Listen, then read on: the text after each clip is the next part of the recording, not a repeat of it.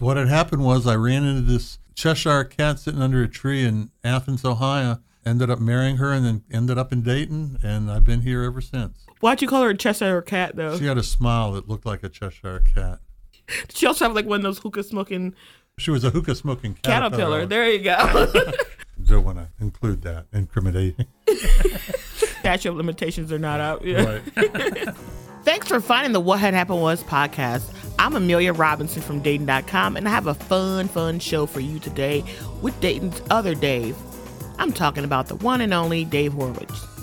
Chances are you've been touched by Dave's spirit and Dayton pride without even knowing it. The community activist, artist, and retired educator is behind the over the top, decorated pickup truck stuffed with books and spotted in the Oregon District and all over the place. He is also a key organizer of the annual Day of the Dead celebration in the district and of Deeds Dog Park, among other things. This one of a kind overall wearing Jen is one of my favorite Dayton people and is full of surprises, as you're gonna find out. We talk about Dave's upbringing as a country Jew. He said he coined that term. How he went to the love of his life's wedding as a guest. My alter ego, the enchanting mystic Shamalama Ding Dong. Those overalls, home ec, and his eclectic squad of cool do-gooder friends. Talking about Reverend Cool there. The What Had Happened Was podcast is a project of Dayton.com brought to you by the fine souls at Cox Digital Marketing. Let this trusted name in advertising help you find solutions to your digital needs. Like and rate this podcast on Apple Podcasts, Stitcher, iHeartRadio, and Google Play. Select episodes of the podcast can also be found on the WHIO app for Roku and Amazon Fire. Now, here's my conversation with Dave Hurwitz.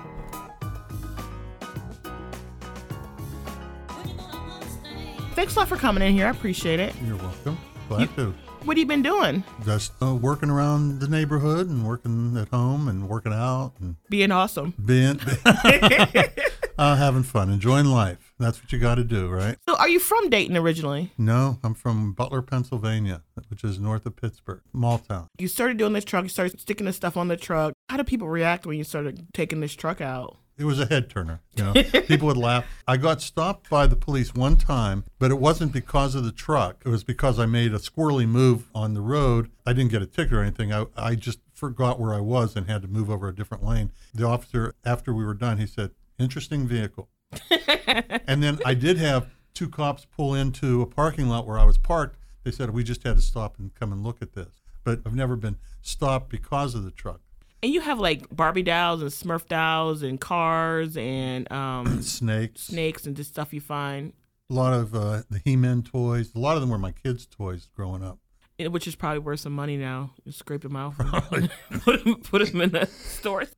What are you trying to say with that truck? There are a couple bumper stickers on the truck that actually say the theme. Everything is connected, which literally is true because everything on the truck is glued down and connected to everything else on the truck. But, I, but it's what I believe. I think we're all connected. We're all part of an energy in this universe, and we're all connected to each other. And so that means that I am connected to Donald Trump. I'm connected to uh, racists. I'm connected to non-racists. I'm, but we're all connected to each other. So there's parts of us that we may not like. We have to work with those parts, but they're parts of us. So you can't ignore it. Is what We can't saying. ignore it. Where they're part of us that we have to work with. Where's that whole sort of philosophy come from? Did you learn that from your parents, or did it come from school or something, or from your friends? Well, my parents, I would say, were liberal. Growing up Jewish in a small town, I remember my dad was real active in the community, did things. He got an award for something, and it was usually given at the Butler Country Club. Well, the Butler Country Club didn't allow Jews. My dad would not go there to get the award. And so from then on, the country club then started admitting Jews and African Americans and other minorities. You know, and so he was active in things like that. He instilled probably in me a uh, sense of uh, community spirit, Yeah. responsibility. For a long time, if you were black in Butler, you couldn't get a haircut. You had to go to New Castle. So my dad brought Julian Bond into uh, Butler. I mean, Really? a lot- Wow. Yeah, there were protests because I remember he was at my house. I got to meet Julian Bond. I think I was in college at the time. Pretty awesome that your dad brought. It. What did your dad do that he was able He, to he do ran a that? scrapyard. Oh, really? Yeah. Well, How did he get to small town? Uh, well, his dad was living there. My grandfather came from Russia, and his two brothers came. All three of them came at different times. So we have three different last names. One's H O R E W I T Z, one's H O R, and ours is H U R. It's just the way they got spelled at Ellis Island. Oh, that's interesting. But uh, they they left Russia in early 1900s for political reasons, is what my grandfather said. They lived in New York, and my grandfather was a conductor on a trolley, and my dad was born in Brooklyn, but my grandfather's brothers were in Butler, and they said, "Joe, come to Butler and come into the scrap business with us." So he did. Now, what about your mom? Was she also like that, or was she just kind of? She she was from Pittsburgh, uh, Okay. Pittsburgh area, and her family they lived in Pittsburgh, and then they also moved. They had a hotel on the highway between Pittsburgh and Butler. They ran a hotel for a long time. I think Bakerstown, I think is the name of the town. We had just a small little roadside thing. But my my grandfather was a jeweler.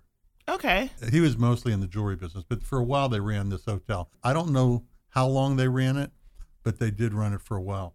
So you're retired now, right? I am. I've been retired since 2008, so almost 11 years. Oh, I didn't know it was that long. Yeah, yeah, it's been great. So what has your retirement been like? When Dawn is not working, we go down to her place down in Southern Ohio, or we'll travel, or I work out, which is nice. I go to the Y. Silver sneakers is great. Being old it has some advantages, Get that discount, right? right? How'd you meet Donna? Donna and I have been friends for, wow, over 20 some years. In about 89, 90, my first wife and I divorced, and I started meeting some new people in Dayton. And I mean, I still hung out with a lot of the old friends, but some newer friends. And one of them took me down to this place in southern Ohio where this woman, Donna, had land and lived on a trailer. This was back in 89 or 90. And we became friends and we would go down there camping on weekends, hang out at her place. She got married in like 91 or 92 and went to her wedding and she had a, a son, raised him there.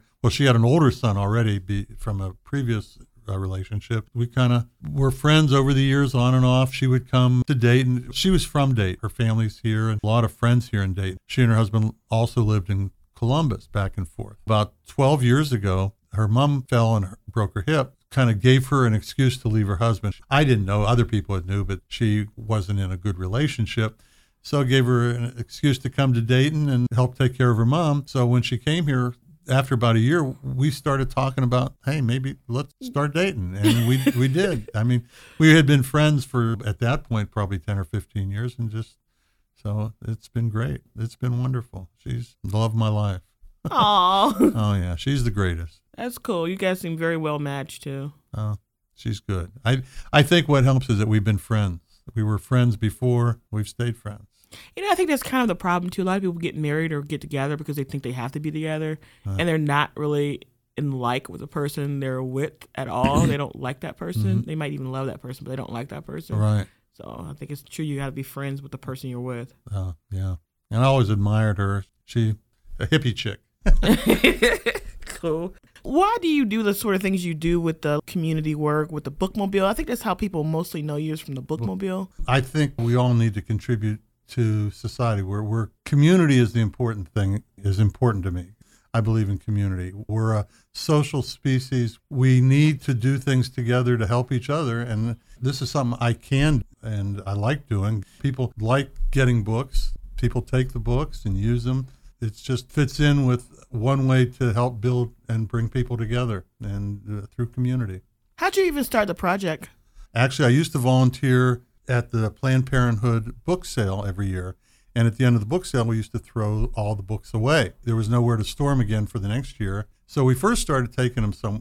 We took them out to the VA hospital, but they got inundated. They didn't want any more. I then started taking them out to Wright State. When I taught, I put a bookcase outside my office in the hallway just and said free books. And then Wright State for a long time let me uh, store books out there. And so I would have an area with I had stacks and stacks of boxes of books. So at the end of the book sale, I would get as many boxes of books as I can and then just gave them away. And that just progressed from there. And then I used to take in the back of my pickup, I'd go down to Courthouse Square in the summertime and throw them in the back there or the Oregon District and just say free books. How long do you think you've been doing it in all? Early 80s. Oh, really? That long? I didn't realize it was so long. So you were doing it while the truck part while you were still teaching. The truck part, a little bit while I was still teaching. I didn't start decorating the truck till about, oh, 10, 12 years ago. But I would put books in the back of the truck before then. Where you get the books from now? Because you don't get them from the. Well, it's no longer the uh, Friends of Planned Parenthood. It's called the Book Fair Foundation. So I also get them from other places. People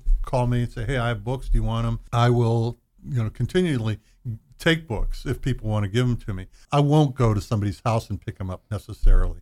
Usually, that can get creepy. right? Over and over again. But I will if they want to bring them to to me where I store them. That's fine. The other thing is I built bookcases on the sidewalk outside of Omega Music. Gary Steiger, who started Omega Music 36 years ago, uh, we used to be on North Main Street, and I used to put books on a table outside of his store out there. And so his kids now run the store. I uh, built shelves on the sidewalk. So I tell people if you ever see that it's empty, you can always put books there. And I try to keep those bookshelves filled too. Have you gotten any feedback from people who've gotten books from you that Oh, said, yeah. you know, how meaningful they are and that kind of stuff? People do. You know, they'll, oh, God, I got this great book from you. Da, da, da, da, da. Or somebody told me the day Michael Jackson died, they had just gotten a couple books on Michael Jackson from my bookshelf. Things like that, little things. Somebody found money in a book. oh, wow. Or, or they'll find postcards. Interesting things. You never know. You also do the Day of the Dead and you do Deeds Dog Park and all this stuff. Did you see yourself doing this big community activism kind of stuff, or do you even consider yourself an activist? What is Dave? a long time ago, a group of friends, we started doing bike rides. Okay. Email was just new. I'd send out emails. I'd say, okay, let's do a bike ride. My bike list grew and grew and grew. So now my bike list has about three or 400 people on it. And if people want to sell something or give something away or need something, and so I see myself as somebody to connect, because like I said, everything is connected. And one thing I like to do is connect people to each other, to, to things.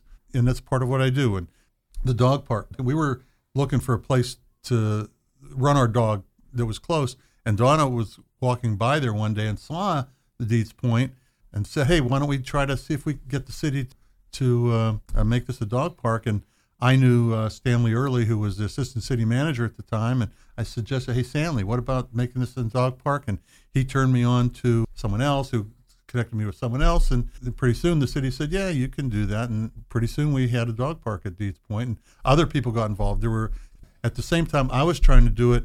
Another group of people were trying to do it too The same thing at the, the same, same at the same time, uh, Wow. trying to connect it.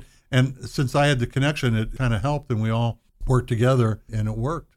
That's a very Dayton thing, I think, that people sort of somehow come upon this like idea and are just working towards the center to get it done. hmm What brought you to Dayton? I went to Ohio University. Oh, Uh, Bobcats. Me too. I didn't know that. Bobcats, right? I met Paula, who was my first wife, mother of our kids. She's from Dayton. That's why I ended up here. We came back here after we got married and lived here since 70. Is that where you got your education degree? Uh, bachelor's is in elementary ed from OU. My master's is from the University of Northern Colorado in Greeley, and that's in outdoor education and reading. Because you're actually my husband's uh, Boy Scout leader, which is was, hilarious. yes. He always says, "How was he as a Boy Scout?" Oh, Anthony. uh, I enjoyed Boy Scouts. we had fun. Why'd you stay in Dayton? Popping in, as I am wont to do, to remind you that you're listening to the What Had Happened Was podcast, and I'm Amelia Robinson from Dayton.com. Looking for a way to take that edge off on Sundays? Why not tune into the Sunday Edge with Todd Holtz? It airs from 6 p.m. to 8 p.m. and is live and local. Todd dives into everything from annoying neighbors to odd news to celebrity meltdowns and all sorts of local, local, local stuff. So check out the Sunday Edge each Sunday between 6 and 8 p.m. on WHIO Radio. Or you can listen to a podcast version of the show on WHIO.com. Now back to my chat with Dave. Other than the fact that you found a job, obviously, you could have went anywhere. I had a job, and actually, when I did my master's in Colorado, I would have loved to stay out there, but I could never find a job out there. So we came back to Dayton. I kept coming back, you know, and then I got a job in Lebanon, but then I came back to Dayton when I lost that job. I don't know. I like cost of living is great here. It's cheap if you have a job. For people who don't have a job, anywhere it's going to be hard to live, and there is poverty here. I've got a community of people and friends and family. My kids are here, or two of my sons are here, and uh, so that's great. Friends, so that's what keeps me here. How would you describe that community of friends you run around with? Because you also do a cool solstice party. Did you ever see uh, Bill and Ted's Excellent Adventure?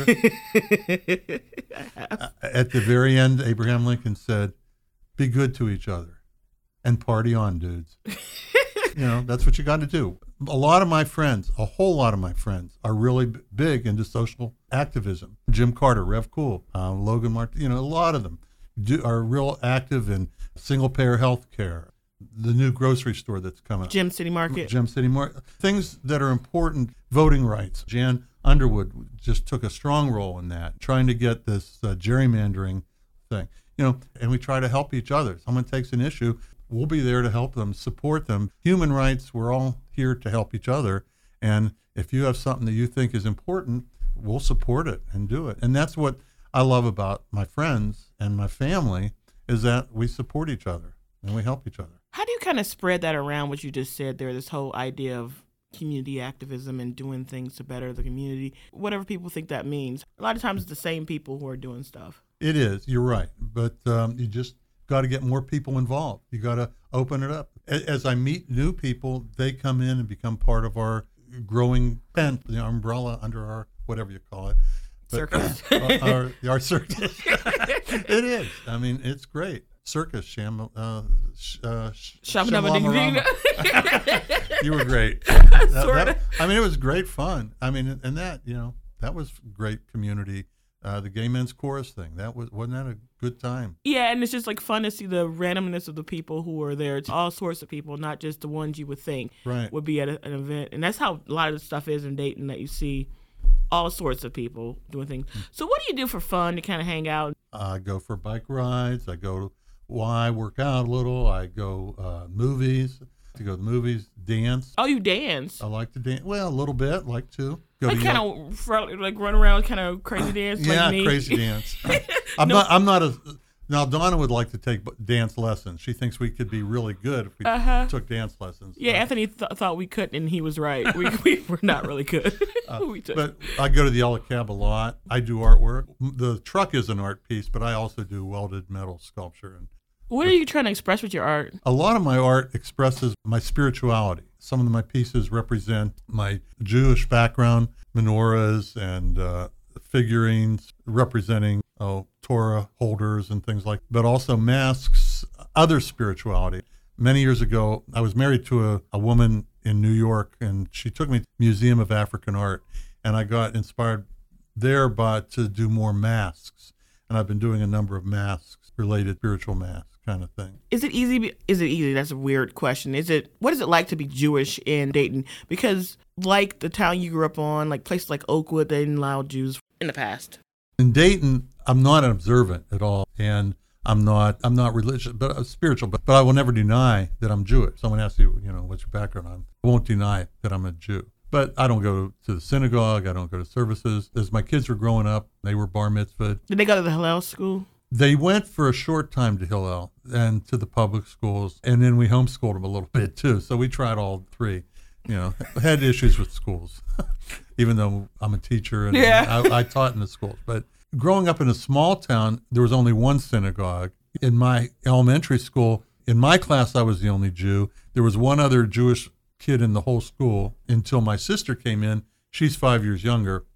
Then there were three, but then I was only there for a year while she was there. But in high school, there, we had maybe a little more Jews. We're a very, very small minority in a mostly Catholic community.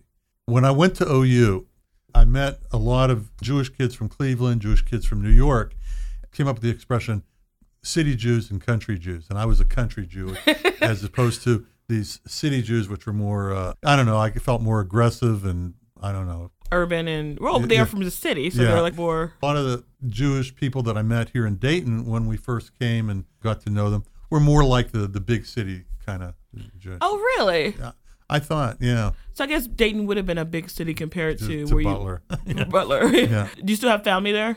My sister still lives in Butler. So you get back sometime then? huh? Occasionally, yeah, very rarely, but we tried to. What are your kind of like your hopes for the city of Dayton? Like, what do you want it to do? I'd like it to prosper. I think Dayton does have a race problem. It really has an issue dealing with poverty and and race, and that's reflected in the school system. The schools they need help. Somehow we need to improve our education. My manifesto for schools. See, my degree is in outdoor education. And uh, this guy named L.B. Sharp, years ago, his philosophy was that which can be taught within the traditional classroom should there be taught, but that which can be taught outside in direct contact with nature and in real life situations should there be taught. Outdoor education isn't just nature study, but it could be like going to a grocery store and, and learning math or walking around the neighborhood and uh, looking at geometric shapes and geometry. And, uh, you know, you can do all kinds of things outside the traditional classroom and learn. And I think we're failing our kids because we're not teaching appreciation of nature. We're not teaching them. I'd like to see home economics in school. Everybody, I'd like to see everybody learn wood shop, metal shop, electric shop, plumbing, uh, auto mechanic, cooking, real skills that everybody needs to have. And kids aren't learning these things. Is it just because we're teaching towards the test, or is it? Yeah, there's just too much emphasis it kind of goes back to that connection too. I feel like a lot of kids aren't taught that things are connected. Things just didn't happen when you were born. There was history before you joined us. Yeah. I worry about civics and stuff like that, and even public affairs. I don't know if we had that in school or not, but uh, right. Figure out how the government works, works and how things are connected. And we're all Americans, and everything's matters because we're one place. But what we teach, we don't teach the real history of our country. You know? Right the idea that this land, there were people living here when we came and that we took the land what? From, and then we used some other people to grow things and create capital for us. And so we think we are self made. We think that our economic wellness is because of how good we were, but we don't take into account the slaves that, that worked for us or the Native Americans whose land we stole and, and used for that. So we're a greedy species and we've got to counter that greed uh, somehow. It's like to pull yourself up by your own pants straps. Uh, your uh, bootstraps. Bootstraps. Or, yeah. It's like, not really. That's a myth, really. It, yeah, it never happened. There are no self made people. Even Ayn Rand uh, was on welfare. Oh, I didn't know that. Yeah, at one point in her life. And speaking of straps, you always wear the overalls, right? When you start rocking that look, is that because of the whole outdoor training stuff that you got involved in that? No. Actually, if I wear pants, they fall down. If I wear a belt, they fall down. Unless I could wear suspenders, and sometimes I'll wear pants with suspenders. But I don't have an ass, and I have a big gut. So if I walk two steps in a pants, if I just have a belt on, especially if I have something in my pocket, so I have to wear suspenders or overalls. And overalls are the most comfortable. They are. I guess it's coming back from like the 90s, the whole overall look, but not all the way. No. I used to be able to get, there were some nice lighter weight black overalls. There are white ones that I forget the company that makes them, but they were like painter pants and Dickies, Dickies. And Dickies used to make a black one, a, black, a pair of black. They stopped making them. For years, I haven't been able to get them. And so I have to get, these are real, you know, real heavy duty, real heavy and expensive. But you're a fashion plate either that's way. Right, that's right. My favorite well, thing is when you wore the uh, the tie in your overall so our Oscar party. Oh yeah, that's awesome. Uh-huh. You brought it back and you brought it out all the way. So would you ever run for city council or do that political kind of stuff? No. no. Why not? I don't want to. I'm, I just enjoy life too much to want to have to worry about being a, a you know unless somebody made me God. You know, if I had the power, that, but no. no I'm not. Yeah, dance monkeys dance, right? right. No, I'm not going to be in it. If nominated, I will not run. If if, if elected, I will not serve. no, no I, I don't want to be in office. But I will support people that I like and and and and work to help elect them. Well, thanks for coming here, Dave. I appreciate it. Well, thanks, Amelia. I appreciate your asking me. Uh, keep doing the good work, and I uh, love to hear your voice. Love your stories. Thanks, Dave. I told you Dave was a cool, hip, one of a kind Dayton dude. Be sure to grab one of his books in the Oregon District or add to his collection. The What Had Happened Was podcast is produced, edited, and hosted by me, Amelia Robinson, in the WHIO radio studios. Thanks to my friend Troy Liming from TL Creates of Columbus for the show's awesome artwork. Stay Dayton strong, and I'm going to see you alligators later. Bye.